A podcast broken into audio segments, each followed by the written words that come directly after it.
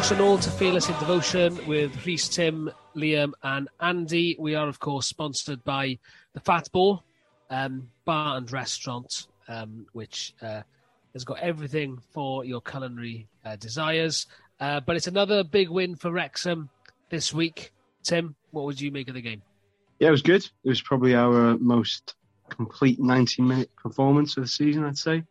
Um, really good goals, 1 to 11, really, really good. Um, Howard had a really good game all the way through, really. McFadzean, decent. So, yeah, can't have any real complaints. Um, could have been more, maybe, but yeah, overall, delighted with it. Really, really good stuff. Yeah, Liam, you were there as well. Um, is, it, is it, you know, I was at the Blyth Spartan games, uh, Blyth Spartans game a couple of weeks ago. You know, I haven't been to as many games as I've mentioned before this season as I would have liked to. But every game I've been to, I've been impressed with James Jones. Feel like he goes under the radar, but does a lot of that donkey work in midfield. What did you make of, of him and, and the performance more generally? I think someone made the the point the other um, the other week that our midfield works best when it's got Jones, Young, and Davis is probably the combination which works best together, and I think that's proven time and time again. Um, I think Jones was was rewarded for a decent performance with that really nice one-touch football, and his finish was really nice into the bottom corner. So, yeah, I think you're right. I think he clearly he clearly gives something in that the midfield works at its best when he's in there. Um, overall, the performance was really good, though. The Mullin goal was superb, overhead kick. Haven't seen one of them since I think it was Tumba Masanka is his name. I forget. Um, scored one at the racecourse, so we were well overdue an overhead kick. Uh, all in all, just very comfortable. Thought Tunnicliffe looks nice and solid at the back. Tozer looks better when Tunnicliffe's on the pitch, so maybe that's a, a decent sign. So yeah, happy days. Uh, yeah, an overhead kick for Paul Mullin, superb. And what can't Paul Mullin do, Andy? That is the question. Well, well, he can't wear uh, some boots with Tories. He certainly can't do that. Um, all right, before we get on to that, because we'll probably have to talk about that. Um, a couple of things. Liam's definitely right with Tunnicliffe. I mean, we all know that Cleworth's going to be class, but Tunnicliffe at the moment, um, I think he's just had got that little bit of experience and has come in at the right time to really steady us at the back.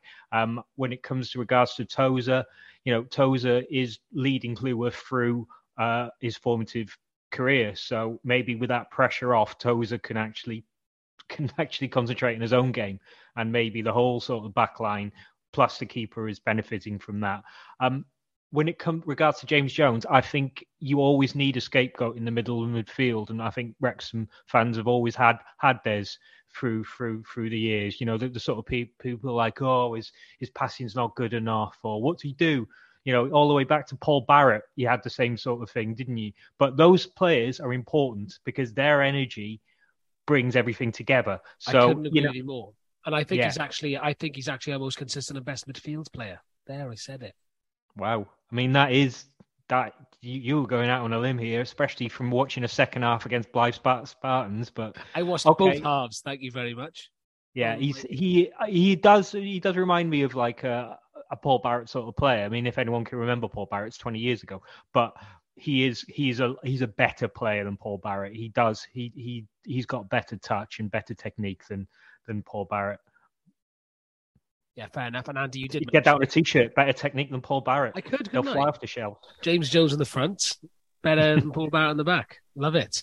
Um, you mentioned it there, Andy. Uh, Wrexham were all over the headlines this week. Um, not for reasons I think that anyone at the club would have wanted. Um, what, what, what did you make of it? Yeah, I mean, they didn't need to be all over the headlines, really. I thought. Um, so you know, I work in a newsroom, and I saw the Mullin story, and I thought it was a good story. And you know, the fact that the the fellas put put this on on his boots, you know, it, it's quite an incendiary thing to do. But you know, it does sort of link in the fact that he's he's he's working class. He sort of gets gets the fans. He gets he gets a bit political sometimes, and I don't see there's anything wrong with that. Now, I did sort of think when I saw them, there's no way the club are going to let you wear them, but that that's by the by, you know. fair enough. What you, the club needed to do, I thought, was just have a quiet word with him, saying, "Look, you can't wear those. These are the reasons why." There's an FA, there's an FA sort of ruling that you can't wear stuff with with political slogans. So you know that's where it, that's where we are with that. You know, he doesn't wear them for the game. People may ask why he didn't wear them, but he doesn't. And this sort of this sort of goes fades to the background now. Putting out the statement they did the next day fueled the fire because my newsroom and the Mirror's newsroom had forgotten about this story. But once you put out a, a, full lengthy statement like that, you legitimize it. You say to the BBC, to the to you know the Mail, to Sky Sports, to the BBC, you know to BBC Wales, this is a story now. You can now report this because there is a club denial on it where maybe they wouldn't have before. So it gave the, the, story fresh impetus. I didn't think it needed it. Okay, some people say, well, you know, on a, you've got to put a statement out. Well, you could have replied to people who are asking with a statement saying, look, this is our standpoint on this. We, we, we, you know, we respect everyone's right to have their own opinions on this, but you know, we, we can't let him wear those boots. And it could be the FA, it could be something else. So, you know, it, it doesn't have to be such a long and quite. I think it was a statement, to be honest, Rhys, that that that didn't serve many people because it alienated the fans, it alienated Mullin, and because the likes of Ryan Reynolds had liked the Mullin post, it sort of came back on them as well a little bit. I don't know what you think. Maybe you mentioned there about the length of the statement. Is there uh, maybe there's a future for me in PR? But my gut instinct when I thought was they need to say something, but could they not have just said? Uh, we've asked Paul Mullin to remove the photo because we don't we uh, didn't give him permission to take it at the race course. He's not won't be allowed to wear them because we as a club remain politically neutral. Full stop. No more comments. Uh, but yeah, interesting. What did you make of it, Liam? Uh, I was a bit more worried about us upsetting Paul Mullin than uh, upsetting the Tories, to be honest. But uh, that's probably no surprise coming from me. Um, I think what you both said is right, though. I think it comes down to the the length of the statement for me and the level of detail it went into, which it didn't need to. What would have knocked it on its head is just a short couple of lines explaining the situation, deal with it in house, don't piss off the star striker, um, and just let the news cycle get over it, quite frankly. Because uh, Andy says, you know, they, they move very fast these days. So, uh, as it was, I don't think there was a few made, big outlets that had the story, but there weren't that many running with it. And then literally, I've got a search set up for um, Wrexham on my Twitter, and that's all that was filling it. So I don't think the club helped themselves whatsoever. And I also noticed, interestingly, that someone was selling T-shirts yesterday outside the ground with a picture of Mullin's boots on them and the number ten on the back. Do you understand that the club has got to be careful? They are currently courting the government for what they hope to be levelling up funding. Uh, they're dealing with members of the Conservative Party to try and do that. Uh, you could imagine that someone like I don't know Shaun Harvey, for example, might be doing a lot of the legwork with that, and this is incredibly frustrating for him. And yeah, I can, CEO. Yeah. Yeah, no, I, I, I do get that. I, I, I, completely do. You know, they're getting quite close to, to, to the decisions on this leveling up now, and something like that isn't going to help the cause. But at the end of the day, it's all all that the club needed to, to let the Tory party or the decisions makers know is, look, this isn't this this isn't we haven't sanctioned this. And they could they've done that by making firstly by making Paul take the take the picture down and secondly by by not letting him wear the boots. So it sort of is read that you know they're they're not condoning this. Storming a teacup in it simple as that. Um storming a teacup um, and the fire was, was fueled by that um over over lengthy statement. So I don't give a shit where he's got his boots as long as he keeps scoring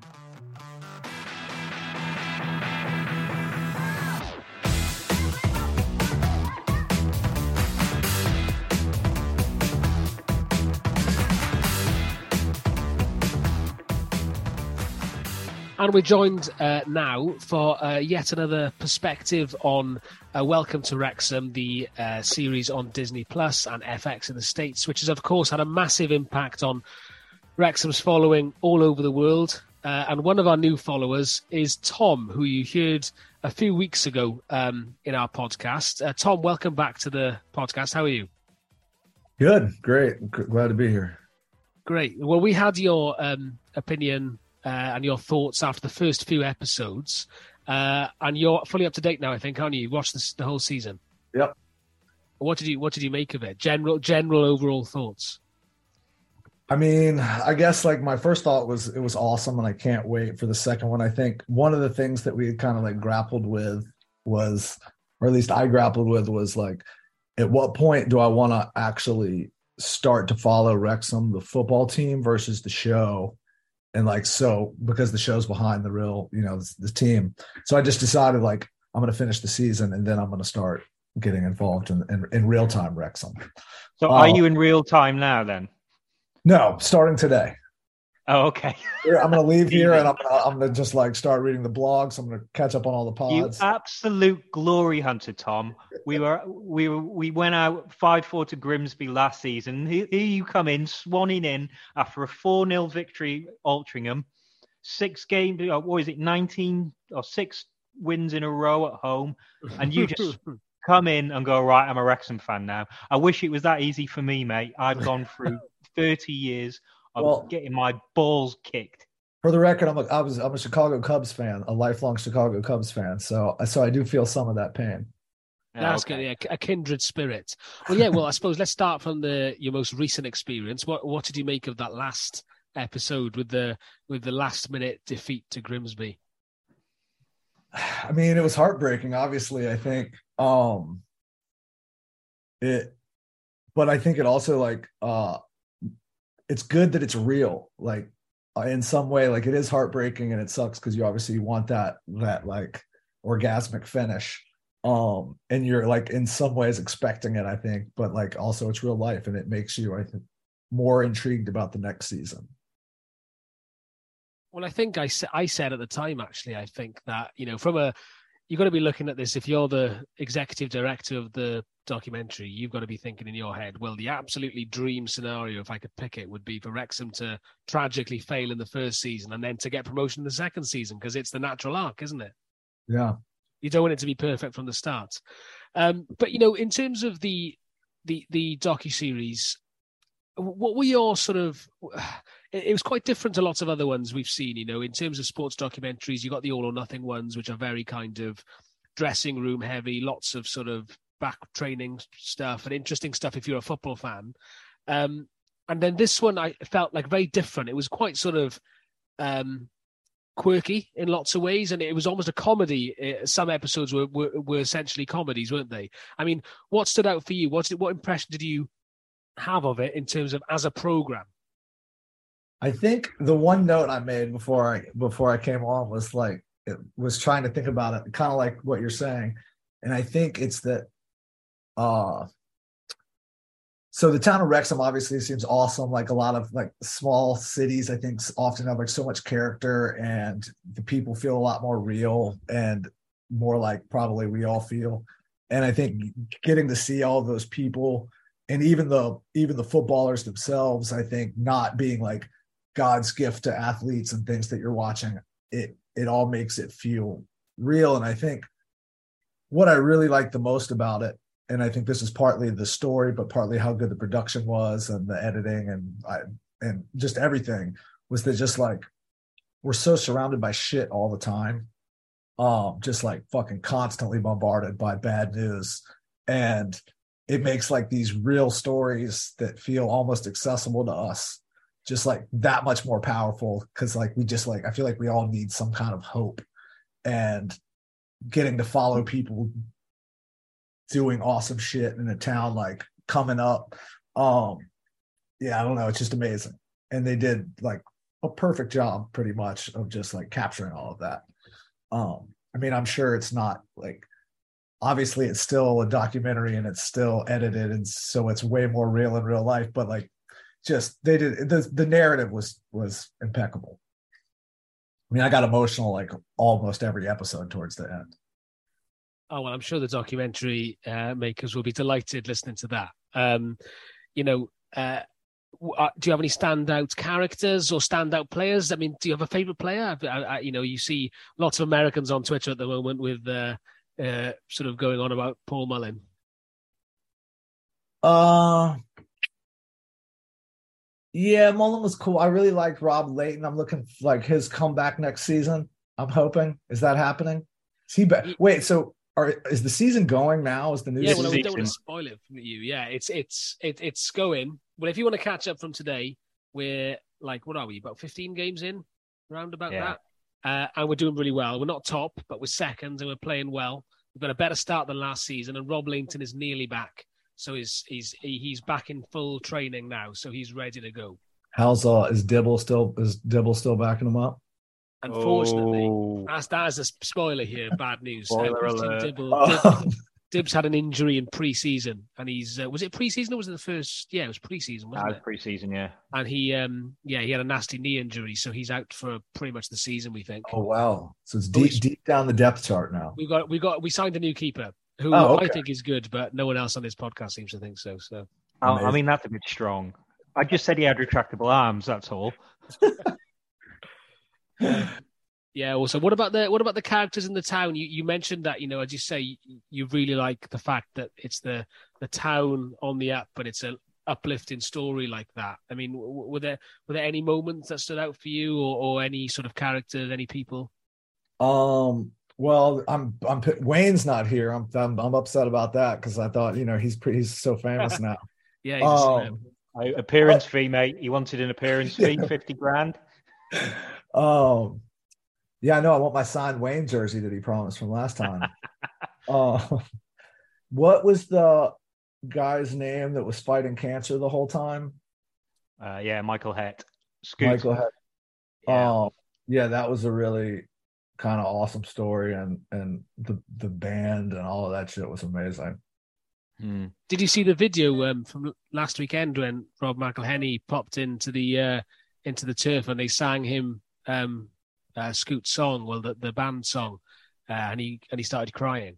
No, I've had I've, I've literally been on like a Wrexham. I've had to like cut myself off of Wrexham social media so that I don't so that I haven't don't spoil anything until until now. Well, it's it's worth a watch if you get a chance. Um, yeah, it's really good.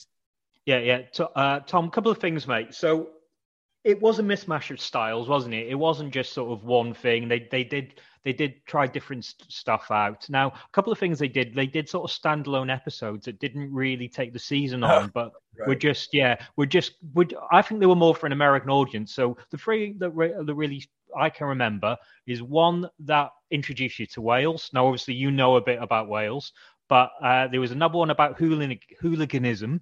And then there was another one at the end about sort of camaraderie or brotherhood and sort of fatherhood and how that sort of affects a, a football match. I just wondered wondered what you thought of those those sort of standalone episodes.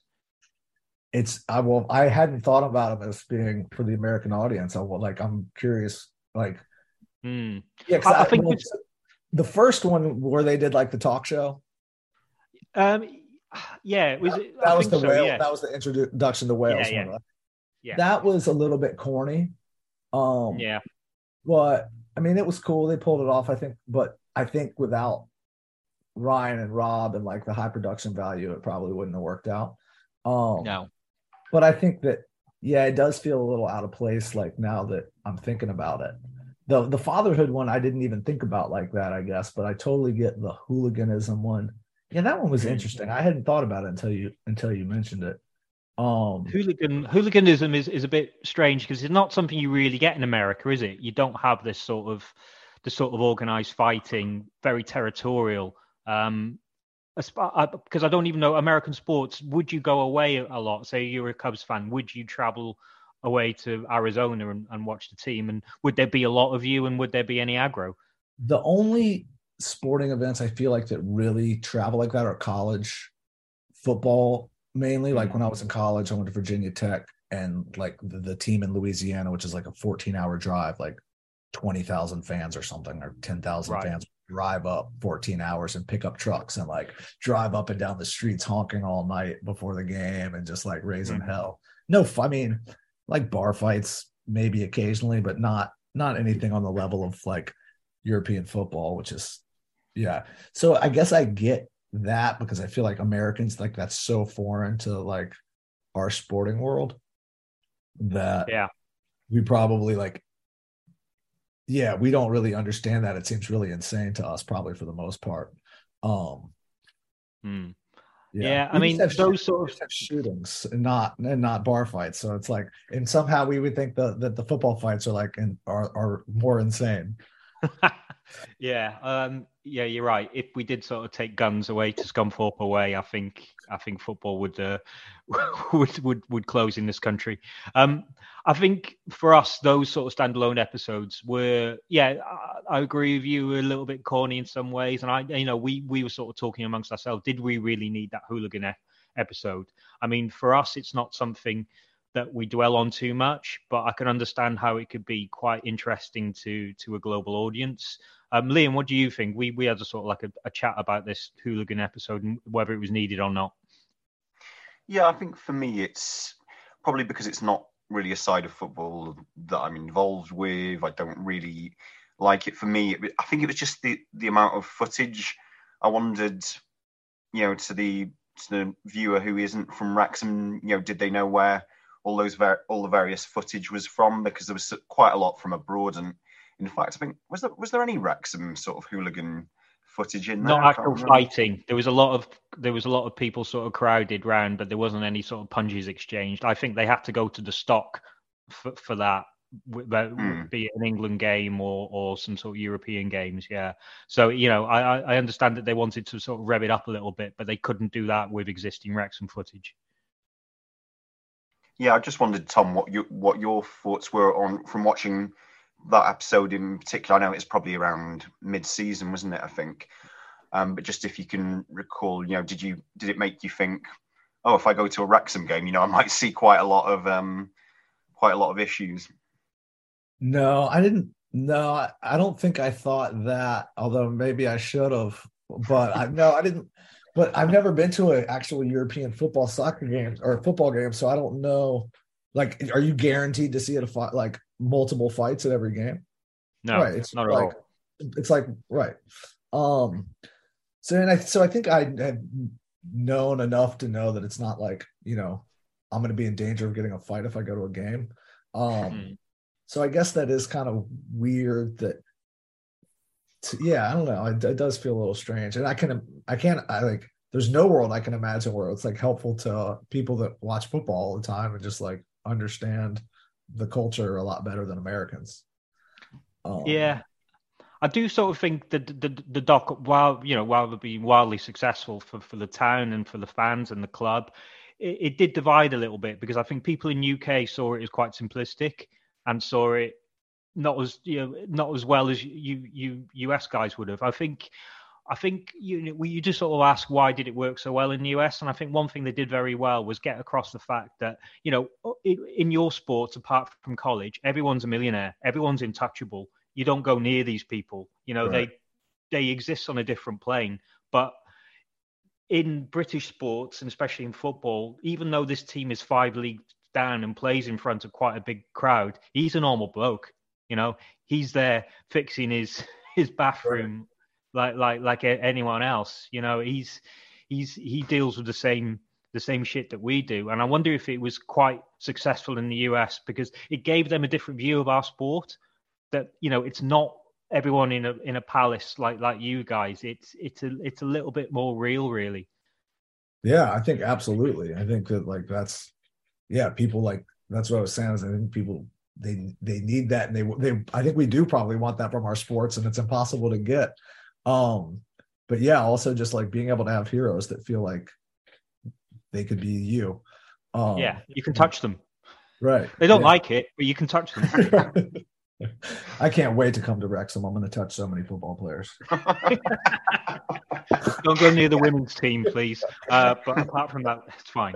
Uh, I think yeah, that, that sort of leads us on to sort of my last question, which is the legacy of this. Now, uh, you know, you've you you got quite quite hooked on it. I don't know if any of your your pals did. I don't know if it's something that's discussed around I don't know the water cooler, but I think for us, it it, it seems to be opening up a whole different fan base and now these people are coming across there was a few at the game on saturday there was a few on the, at the game like the week before and it, that's lovely for us to see and i think they're all being quite welcomed there but i just sort of what you sort of think overall from like just like american social media or whatever do you do you think it's sort of tapped into a a vein at all Yeah, absolutely. Um it's funny, like Justin, who was on with me last time. I mean, we're both Mm. super lazy, and I I binge watched it like a week and a half, a week, uh, a week and a half ago. He hasn't caught up yet, but we have another friend we played basketball with, who has watched the whole thing and was like, had talked to Justin about it. Was like, oh, I got to talk to Tommy about Wrexham. I need someone to talk to about it. Um, so like, I definitely think that there's a lot of people out there that are watching it and you know, it's weird. Like there's so much TV now. I think that everyone has so many choices. So in some ways, you don't always even connect with the people. But I think, yeah, I mean, and I see it. It's in my feed. Like there'll be articles on my feed. I'm constantly trying to not look at them. Um, and yeah, I think it's gonna it's gonna continue to go. And I'm definitely Yeah, gonna come yeah. to a game. I can't wait. Now you should, That's mate. You thing. should. I think that's the thing that surprised me the most is how much it's actually encouraged people from overseas to actively engage with the club. Um, I was selling the fan fan magazine that we we write the Fearless in Devotion one on Tuesday night, and um, there was a Ryan Reynolds blimp at the game to mark his birthday, um, and two U- two guys from the states walked past. I took a picture of them next to it, and afterwards I was thinking, this is really bonkers. it's like I've got used to seeing Robin Ryan at games now, but actually seeing fans, you know, people who've travelled so far. Um, yeah, I gave them a fanzine for free just because I was so amazed. So Yeah, Yeah, I'm a bit annoyed at that. I mean, that is that cost us. That's costing us money. You need to take that through the through the group before you give away free fanzines to Americans. If they paid all that money to, to get Yeah. across here, Liam, they could have afforded a bloody fanzine. It was only five quid for two. Should sell them for 25 to Americans because you know that we need those souvenirs. yeah, yeah, we're in short supply of uh, of shirts, jerseys at the minute. so they've been going for a lot on eBay. I mean, is that something that you would you know think of doing? Buy a bit of merch, something like that. Me? Yeah. Yeah, I want, I, enough as it is. I'd get a. I definitely want a jersey. If I come, I'm going to get a jersey for sure. Somehow, might have to become a hooligan to get one. they they don't tend to wear them actually. They they are they sort of pride themselves on the fact that they don't wear Hmm. team colours. They tend to wear sort of I don't know how you'd call it, like trendy clothing, that type of thing. so it's Yeah, quite an interesting expensive dynamic. that, that doesn't look that expensive. I think is the best way to put it. Um, and that will get me beaten up by the Hooli element. Uh, So I think Andy will be it. selling on what day, and you can all go and beat him up. Uh, yeah, yeah. Uh, yeah. Um, so just finally from us, Tommy. I mean, could you? I think you've sort of suggested it, but could you see yourself going over there, taking in a game, having a pint in the turf beforehand? Is that something that's now on your sort of wish list? Yeah, absolutely, for sure. Great. I mean, I, I will say, knowing you, Andy, though, that that also adds like an additional like reason for me to come hang out and, and talk shit. So, like, I feel like I have yeah, like you know a little more than most Americans, but I I think that so for me, it's it'll be it would be awesome just to like hang out. But I think if I would have just randomly started watching this show, I would have become a fan. I would have wanted to go to a game. Um. So yeah, Well, there could be a chance that they they come across. You know, I think they definitely wanted to do it before last preseason, uh, and it might be if you know it might be next preseason, which would be around July August. Uh, Oh, they might, scrimmage might- yeah, they might come across, and Philadelphia will be their uh, their base, I should imagine. Oh, and they're gonna would they be playing MLS teams or something? Maybe or, or, one down, maybe, but yeah, I they'll try and fit into their schedule. Yeah. That sounds cool, but it's still I still got to come to. I mean, it's welcome Oh, to Wrexham. You got to come to Wrexham, right? Yeah, I mean, the, the, the day you buy the turf, lock, stock, and barrel and rebuild it in America, it's a sad day for the town of Wrexham. Yeah, no doubt. Tom, thanks very much for, for your time. Great to hear from you as always. Of course. Uh, yeah, I'll catch up. When does the next season start Uh, next season of the documentary. of the documentary? Yeah. Yeah. So, I've, Liam, I think they're they're looking around about the same time of year, I think, aren't they? Round about the same Yes. format. As far as I know, yeah, I, would ima- I mean, I'm, I'd imagine that they want to encapsulate whatever happens this season, hopefully in this promotion. season. I can't Yeah. wait to talk about this again when I've actually on the flip side where I'm like watching the games and then watching the show, and it's the show is in the past. It's gonna Yeah. it'll be yeah, it'll be a different vibe. No, I know totally. Yeah, because you—that's how we view it now. We have that sort of reflection rather than everything's new to us. Mm-hmm. And so, yeah, it's uh, it's we see stuff from a different angle now. The, yeah, I need to get that. that seeing it for the first time. Yeah, get that bitter cynicism that you guys have from from watching these games. Just... deep. It's deep, mate. It's deep. It's killer. right. Thanks very much. Thanks, y'all.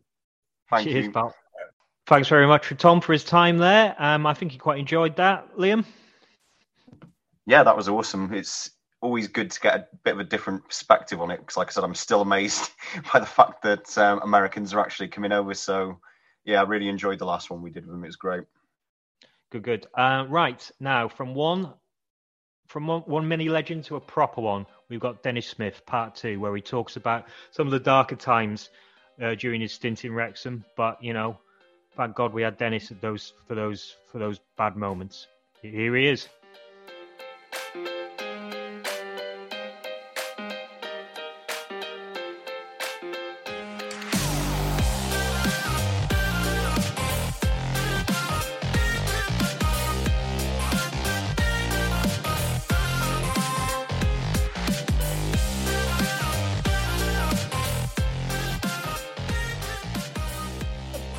Valero was maybe indicative of what, what was maybe happening behind the scenes of the club. I mean, it's sort of it's a sort of segue to that. I mean, yeah, obviously we had some some absolutely great times. A promotion season, you know, everyone thought that team could go on and really have a go in League One, and you know, in the first season it did. But when did you sort of start first start to think there may be something going wrong behind the scenes? Well, yeah, I mean, it, it, gets little bits. Well, there's financial problems for this. I can't have that. I can't have this. You know, and you know, we're thinking of selling up and we're thinking of, of leaving. And I'm trying to keep all that away from the players. You know, yeah. that's between me and the board. And you know, the players, I'm trying to make out everything's fine. But when you, you know, we might have trouble paying the salaries this week and that sort of thing, then you've got a problem. Um, you know, uh, obviously, once, oh, God hell, my brain's gone. The chairman. So yeah, Mark. So Price has gone. Mark Guterman has well, come in. Well, it, it, was Price. I mean, when Mark Guterman came in and the other fella, then we yeah, started. we don't say to, his name. yeah, we start, we started to see. I saw, you know, but but between them and Price, had been, um, yeah. Oh. There was a, few people had come in. A lad from Lincoln had come in as as as chief exec. There was another person trying to buy it from Shrewsbury. Oh, it was. Uh, I think I've got the the timeline right here. It, this this period is is not one that we remember fondly as Wrexham no, fans. I, just I what was I was going through a lot. I, I, was having more interviews with people trying to buy the club and telling me what they were going to do. And yeah, I had people from London coming up and, and they were crooks. Yeah, you sit down and have lunch and you know, you know, basically they want to knock the ground down and build on the ground. They wanted the ground. The ground was the prize that everybody was after. So the majority of people at that time who were coming in and uh, I was talking to, they, they were they were crooks. That's the only way to describe them. And, uh, and when yeah. the other people did get it, then uh, yeah, to say I had any disagreements with Mr. Hamilton, and that was I got sacked yeah. at every board meeting. So. I mean, Kevin Russell uh, said that there was no one better in football suited to deal with the problems than you, but I mean, they must have been getting you down though, just because it's hard to shoulder all this on your own if you're trying to keep it away from from the players. Well, at board level, there were the two Daves who were supporting me. That was a good mm. thing. They, they they were helping, um, and in the end, myself and the two Daves were the ones who put it into administration to get it away from them, and because they them two were still on the board, yeah. uh, and that it was yeah, it was difficult times. They were trying to destroy the club, and the club was too much. I was in a fortunate position to a level that financially I've been in the game a long time, so I was all right, I've got a supportive wife who will put up with those sort of things. And I said, yeah, we're not having a club of this standing going go under under my watch. So I was determined to to have a go at it, and uh, you know, we got those out, got the administrators in. But the administrators, every time they came in, yeah, they'd come in to do some work, and it was like I know five grand a time just to come into yeah. the office. And yeah, I'm going, yeah.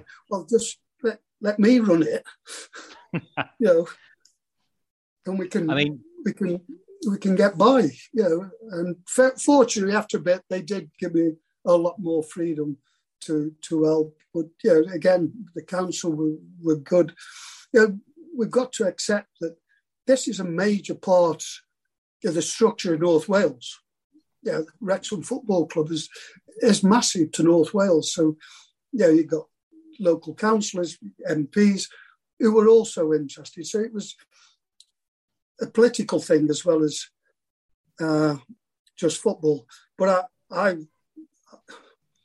I didn't want those people getting away with what they, they did. So fortunately, when it was in administration, yeah, was it difficult? We've we've got a record, another record, the only club ever to win anything in, in administration. Yeah, we're going to come on to that. Don't worry, we, we, we're going to end this on a high, Denis. I mean, one thing I would like to say is a heartfelt thanks from from all Wrexham fans for your efforts. You know, just you, the two Daves, the the people who really kept this club going, and you you being able to do that, keeping the club alive, is allowing us to be where we are now. But you know, we don't say thanks enough, and Denis, well, I mean, to be honest, I could have taken the Blackpool, the Blackpool job. We're in the championship at that time. They came into me, and the administrators told me to go. But yeah. I said no. And to be honest, the bloke who was running Blackpool then was possibly the sort of person I didn't wouldn't. I'd had enough with the two I just got rid of. I mean, that would have been out of the frying pan into the fire with the oyster, yeah. oysters. But yeah, I did get the offer of the job at, at Blackpool in the Championship. So, uh, did we just sort of think, it, think back to one one part of it? I mean, where it sort of really hit home for me was when the fact the wages weren't paid. Um, were you told about that in advance, or was it like a shock to you where, where people were coming back saying, "I've not been paid this week"? Well, yeah. I mean, I I, I was at all the board meetings and everything. I knew what was going on, and it was providing and but you know, it would be my job to tell the players and you know try and say, look, there is a way around this, and whatever way. I I was that barrier between uh, the players I wanted to carry on doing the job. My job was in between to go, to be the one who went and said, look, this is what's happening. This is how we're dealing with it. You know, you carry on doing the job. I'll make sure that's done for you.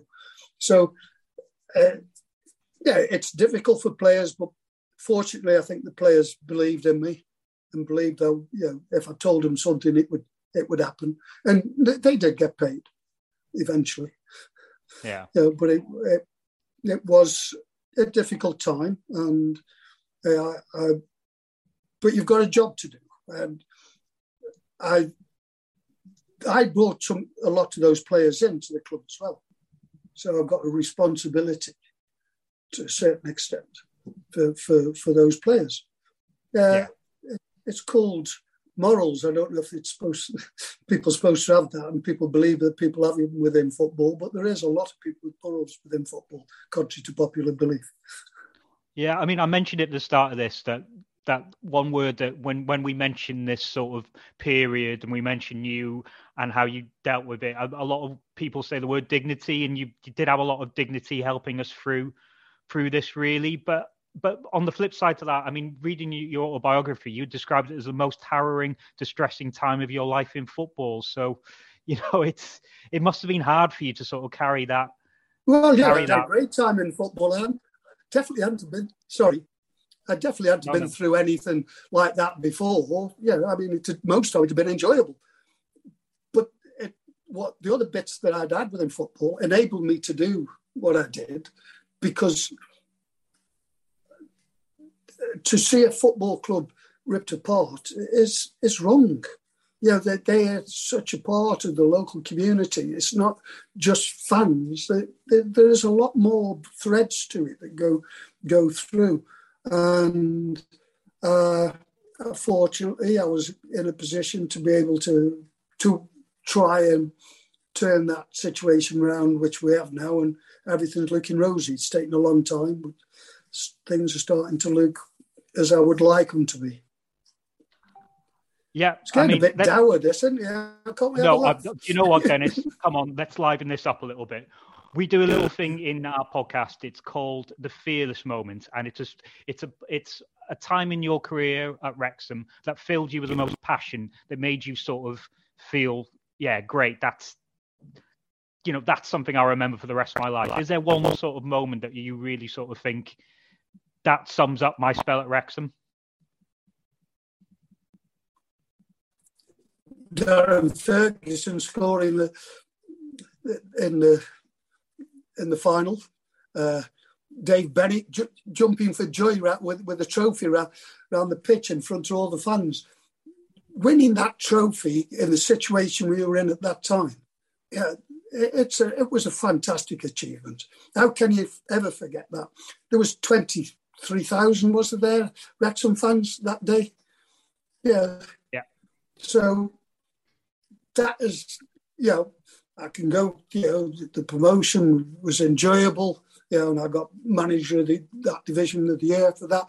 But winning that trophy while in administration and giving pleasure to all those fans who went down, yeah, that would be the highlight.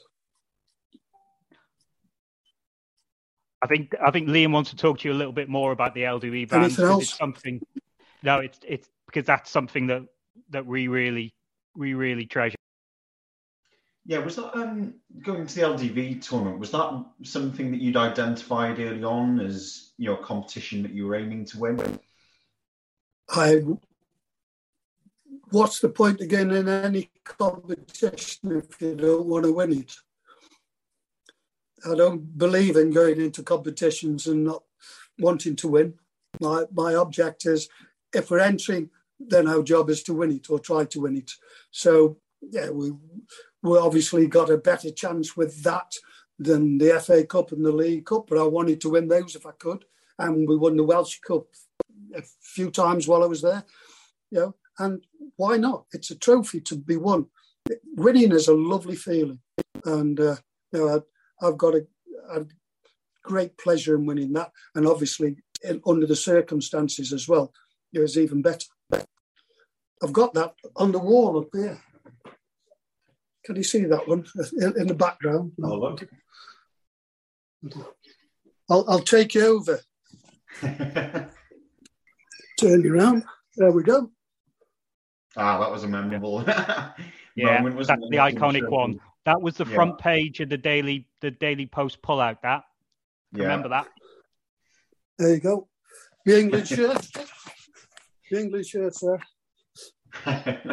we had um, we had Andy Holt on this podcast fairly recently, and he told us that he was terrified that he was going to uh, to get dropped before the before the final because he'd called you Darth Vader in a national newspaper.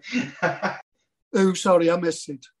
Uh, Andy Holt, it was. Andy Holt said he was terrified he was going to miss the game. he, he must. He, they'd done a pull-out, I think, and he was asked to describe everyone, and there were all these great pictures. And when it came to you, he'd said Darth Vader, and he was terrified you were going to drop him. I think, uh, I think to survive within football without a sense of humour, you're going to struggle. Yeah, a, a, sense of humour is vital. If, if you uh, if if you want to uh, in, enjoy football, because you you've got to enjoy doing something that a lot of people would love to do and to get paid for it is, is absolutely brilliant. I'm just going into taking us into the dressing room on that day. What, what was the preparation like? How do you prepare for a big occasion like that without letting it, you know, get carried away with it? Well, again, you sit down and you talk to them and you chat to them and you relax them as much as you can, saying, look, just to think what you've achieved, just think what you've given not only to, for yourselves, for your future, your family, but all these people. You've achieved that for them. Go out there and enjoy it. The, the lads are wanted, with what they'd gone through, to have a chance of going and playing in the final with that sort of crowd. Uh, don't spoil it by not enjoying it. You know, you, you're telling them, please, this is it. Go. This is what we've been working to, for all season.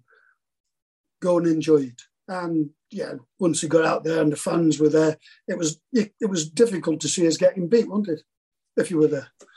Yeah, yeah, we, we lost um, Steve Roberts quite early on in that game. Yeah, um, bringing Shaun Pejic, who I think in some quarters of the fan base, you know, taking a few pelters, but how good was he during that game? He was absolutely superb. Pe- Pedge was one of those. They hadn't got any option. Uh, so what you do, you then break the game down basic for him. Pedge was big, strong, and quick. On the ball, to say it was not particularly good as an understatement. So you get it, Pedge, and you either boot it in that corner or you pass it to Darren, who will be about five yards ago. Even you can do that. You know, so you break his game down again. But his defensive side, it, it was big and strong and quick. It got a Welsh under 23. But on the ball, it possibly wasn't you know, as, as good, to say the least. But uh, yeah, yeah the, lad did a job. And yeah, yeah, Robbo was really good on the ball. So you'd gone from one to the other. And but they you they could work. Dennis was a good talker. You, you, you need people to help one another. And yeah, I thought we came through it reasonably comfortably. That was, I fancied us all along because I knew the spirit within within the side. Talking about another sort of key part of that defensive unit, you look at some of the saves Ben Foster made. I seem to think there was a maybe a Freddie Eastwood free kick who made a really good save, but probably countless many others as well. Did you sort of know how how far he could go in football? Uh, well, it, that took him a long way that game. But I mean, I got Ben from Stoke, and I'd never heard of him, so I'd spoken to people at Stoke, said, yeah, it's worth having a look at. I said, well, can you come over for a, a day's trial? So we came over for a day's trial. They, they had one mo- one morning session. And I phoned them back up and gone, do you want to keep this kid? I'll take him off your hands if you want. We said, no, just you can have him for the season, but that's it. And the kid from the off looked good. I mean, uh, Alex Ferguson was there because Darren was playing for the final, so he'd seen him. But Alex had spoken to me about Ben before. Obviously, Darren had told his dad about him, and I, I knew. I mean, Ben came to me at the do after after going. Well, I'll be able to come back next season. I said, "Don't think you're going to be here, son. I think you're going somewhere else." Didn't, want to tell him where he was going, but I, would got a good idea where he was going.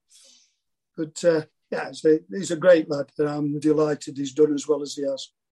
Yeah, so Denis, I just we just want to sort of go through. Well, unfortunately, the end, um, and then we do a quick fire sort of thing, uh, quick fire sort of section at the end. So, you know, we've got through the administration. I know they got relegated that season. Obviously, first club to ever get a ten point deduction, which didn't help because I actually think that that that side was good enough to stay up. Definitely was. It, for me, it was a yeah, it was, top yeah. half side. Um, and then we come out the other side, and and Geoff Moss has taken over. Um, I think that was the right timeline, isn't it? So we come out of administration. Yeah. Geoff Moss takes over the club due to the his links with uh, his lad being at the academy. Now, fans were overjoyed when Geoff Geoff Moss came in because he wasn't Guttman and and, and Hamilton. Yeah. Mean, that didn't always stay like that, but at, at that time, uh, there was a lot that, you know they thought he's a rich man. He's obviously loves football. He's probably not into the ground but that that didn't really happen. I mean what what did you think at that time? Did you think we are out in the woods or did you were you still a little bit well, wary? no i mean i knew geoff and i got to know him and he wanted to do the right thing, but they then started to realise how much that would cost. Yeah. And you know, he was a successful businessman, but not that sort of amount. He was big Liverpool fan, and you know he is. Uh, you know, he, he would come down the training ground, and I think he thought he was. It, the problem with with certain people who become directors, they also want to be managers and things like that, because they everybody can do a manager's job better than they can.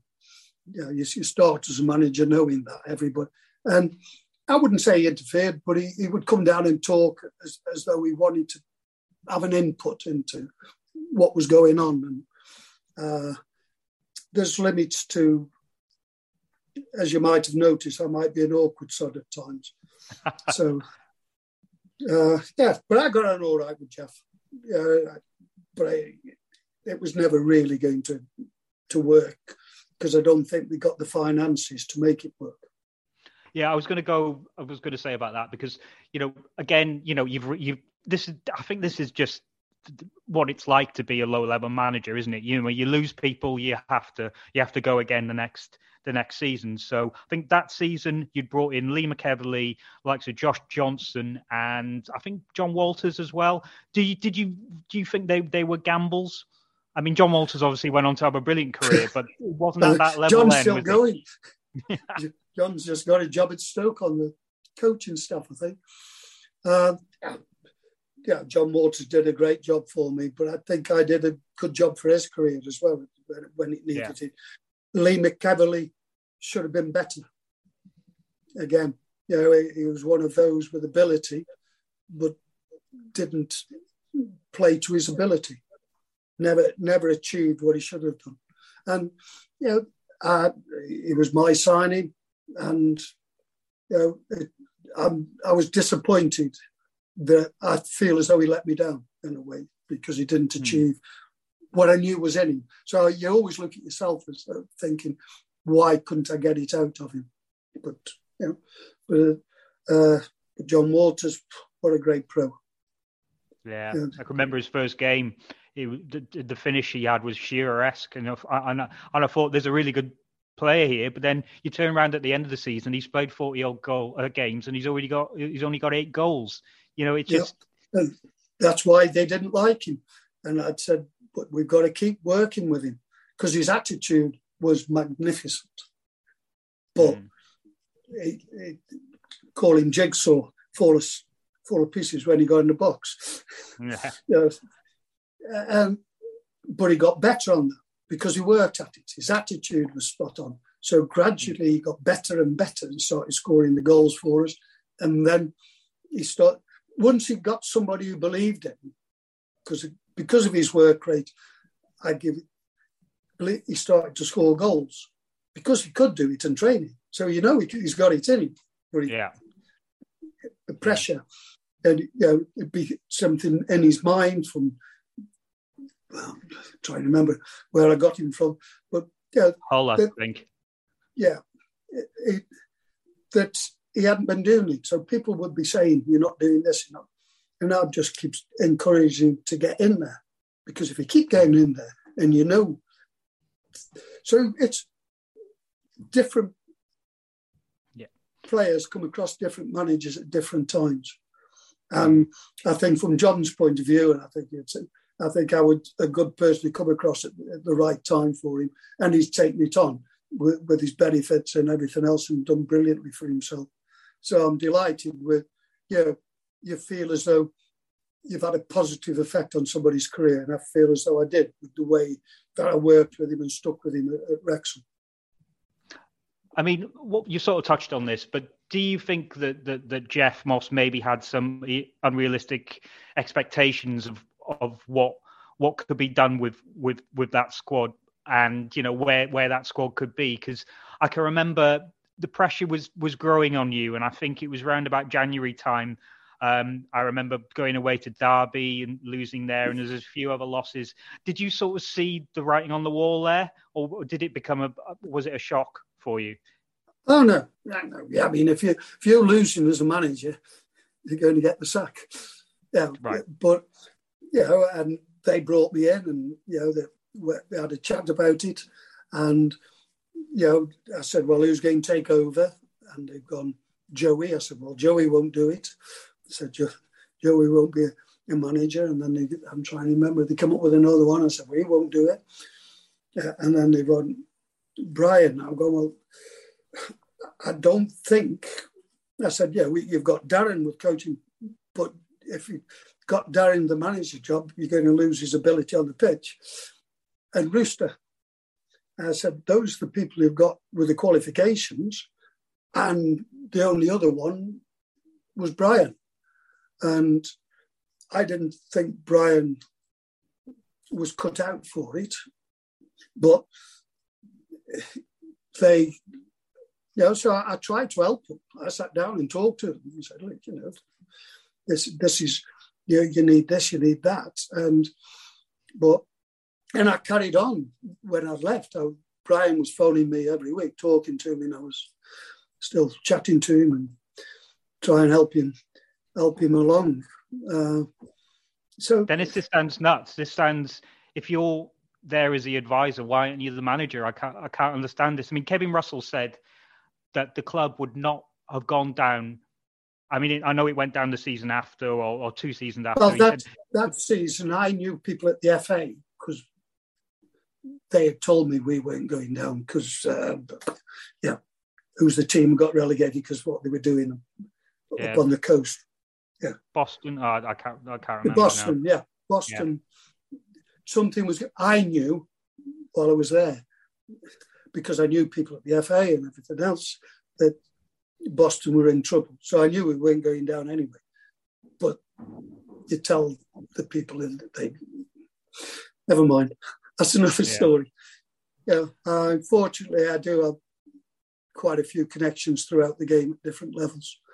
Mm. And I knew that would happen. But I tried to, to help Brian and as I continued to helping Brian, talking to him and helping him. But uh, no, Brian wasn't cut out for management. I mean, Darren was, but Darren yeah. was not the right person for that club at that time. Hmm. I was gonna I was gonna ask you, do you was it did it surprise you that they chose Brian over Darren? Do you think they know that Darren probably couldn't have worked within I mean, there's some serious you know, there's budget constraints there, isn't there? There's That's know, an understatement. Yeah, yeah. there wasn't there wasn't a budget. Right. So, you know, it's hard for yeah. It's hard for a young manager like like Darren to come in and and change that. And as you've already said, if you take him off the pitch, that's your creative spark gone as well, isn't it? Yeah, yeah. You you take making a big hole in your side by taking Darren out of, of that. Now he might have tried to play knowing Daz, he possibly try and do both, but no. And he would have got help from his dad, but we got help from his dad anyway whenever we could. You know, yeah. um, there, there, there is limits to what people can do. Um, but it, it was a difficult time. I told them, you know, I didn't agree with the, the decision, but that's what they want to do. That's what they want to do. And I think they they were new to the job, so they got to show that they were proactive, doing something. Mm, uh, yeah. Was it a good decision? I would say no, but that's no. only my opinion. Yeah, mm. I, I don't think any uh, too many people would would disagree with you. To be honest, Denis. I mean, if you sort of sort of think about it through the tale of two owners. Now, you managed Wrexham through probably the worst owners in our history, and now we're hoping that we've got the best owners in our history. How do you sort of view what's going on there now? I'm loving it. I, yeah. I, I, you know, you look at that and you go, yeah, that's a proper football club. I've always, yeah, people have, all, but anybody who's ever asked me about Wrexham throughout, it's a proper football club. And the reason I say that is because it's part of the community. And football clubs should be part of the community. Now you've got people who are getting not only the local community on, on board, but around the world. You know, people are reading about Wrexham Football Club around the world through the people that are in charge. It's fabulous what's happening. I hope they can keep it going. We're second in the league at the moment. I don't want that happening again. You know, uh, you know, we need promotion. And if we get promotion, I, I would expect another one. You know, at least uh, within the next couple of years. You know, there's no doubt that the club is big enough to get to the championship, and I would love that to happen. You know, because it again we're back to what what it means to the community, the, the fans, the the feel, and you know you go to the club now; it's sold out every home match, and yeah, there's goals going in, and everybody's enjoying themselves. Uh, I want to see less goals going in against, carry on scoring, get promoted, and and then let's see where we go. But it, it's uh, now Wrexham give me a nice end to to the last you know, the last five years of management, and you know, I, I was delighted to be part of of a club which I've got feelings for because because the people again, I thought people were great. Yeah, yeah, and I think that's you know that's replicating how we feel about you. I mean, um, we said we end on a quick fire sort of question. So I'm just going to chuck a couple out you. Uh, uh, out, sorry, I'm just going to chuck a couple out at you, and it's just whoever whoever comes into your mind for, for this sort of uh, section. So during your time at Wrexham, who was the most skillful? Uh, yeah, that's got to be Darren. Darren, Darren. Ferguson. Darren, skill wise, could see things and touch. His first touch was super. Yeah, I mean, you could you could go Truns, you know, Carlos, but you know, Darren mentally was all round was, was sound. I, I, I like what goes on between people's ears. Yeah. Um, who was the worst dressed? yeah, that has to be Rooster. Yeah. I mean, I think Rooster said you. Well, okay. yeah, he possibly did. um, right. Who was the biggest moaner? That'd be Darren. yeah. Okay. Yeah. This is a depending on who we interview. The answer is always Darren Ferguson or a lad called Neil Ashton. They, they, they've won this by by an absolute miles. That's when it comes to moaning as top quality. Who was the most underrated? Yeah, that, that's an interesting one. Uh, let me think.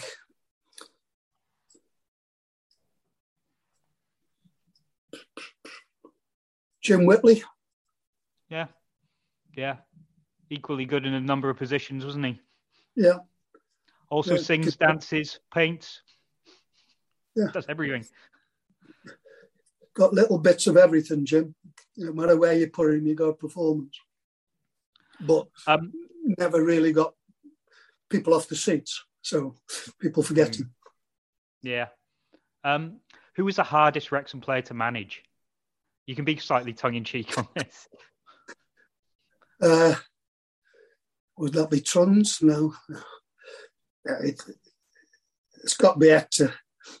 Yeah, I thought you might go him after what you said earlier. Um, who didn't go as far as you thought they would?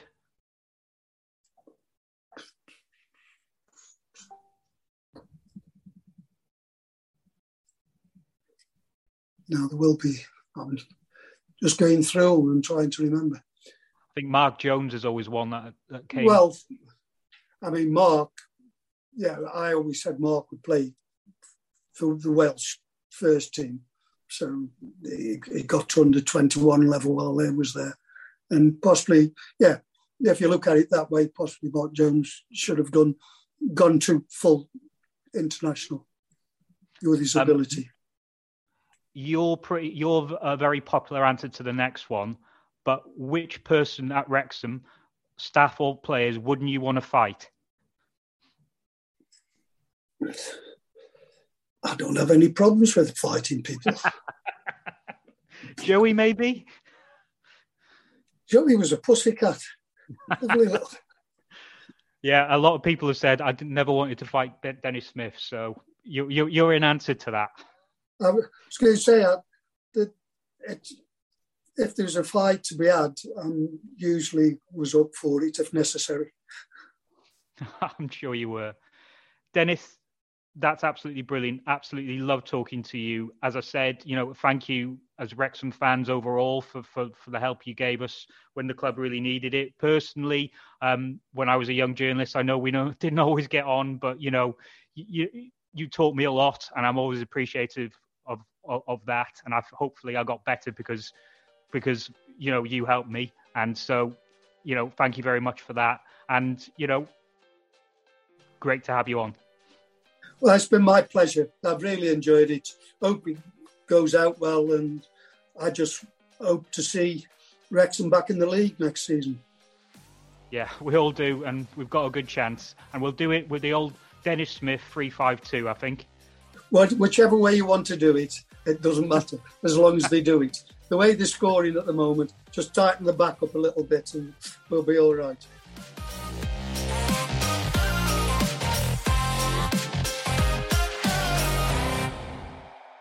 Thanks again to Denis Smith for his time. Um, you know, such a such a legend of, of Wrexham. I think everyone, lots of comments coming in after last week's episode. People saying he was, you know, obviously badly treated at the at the end, as we all know.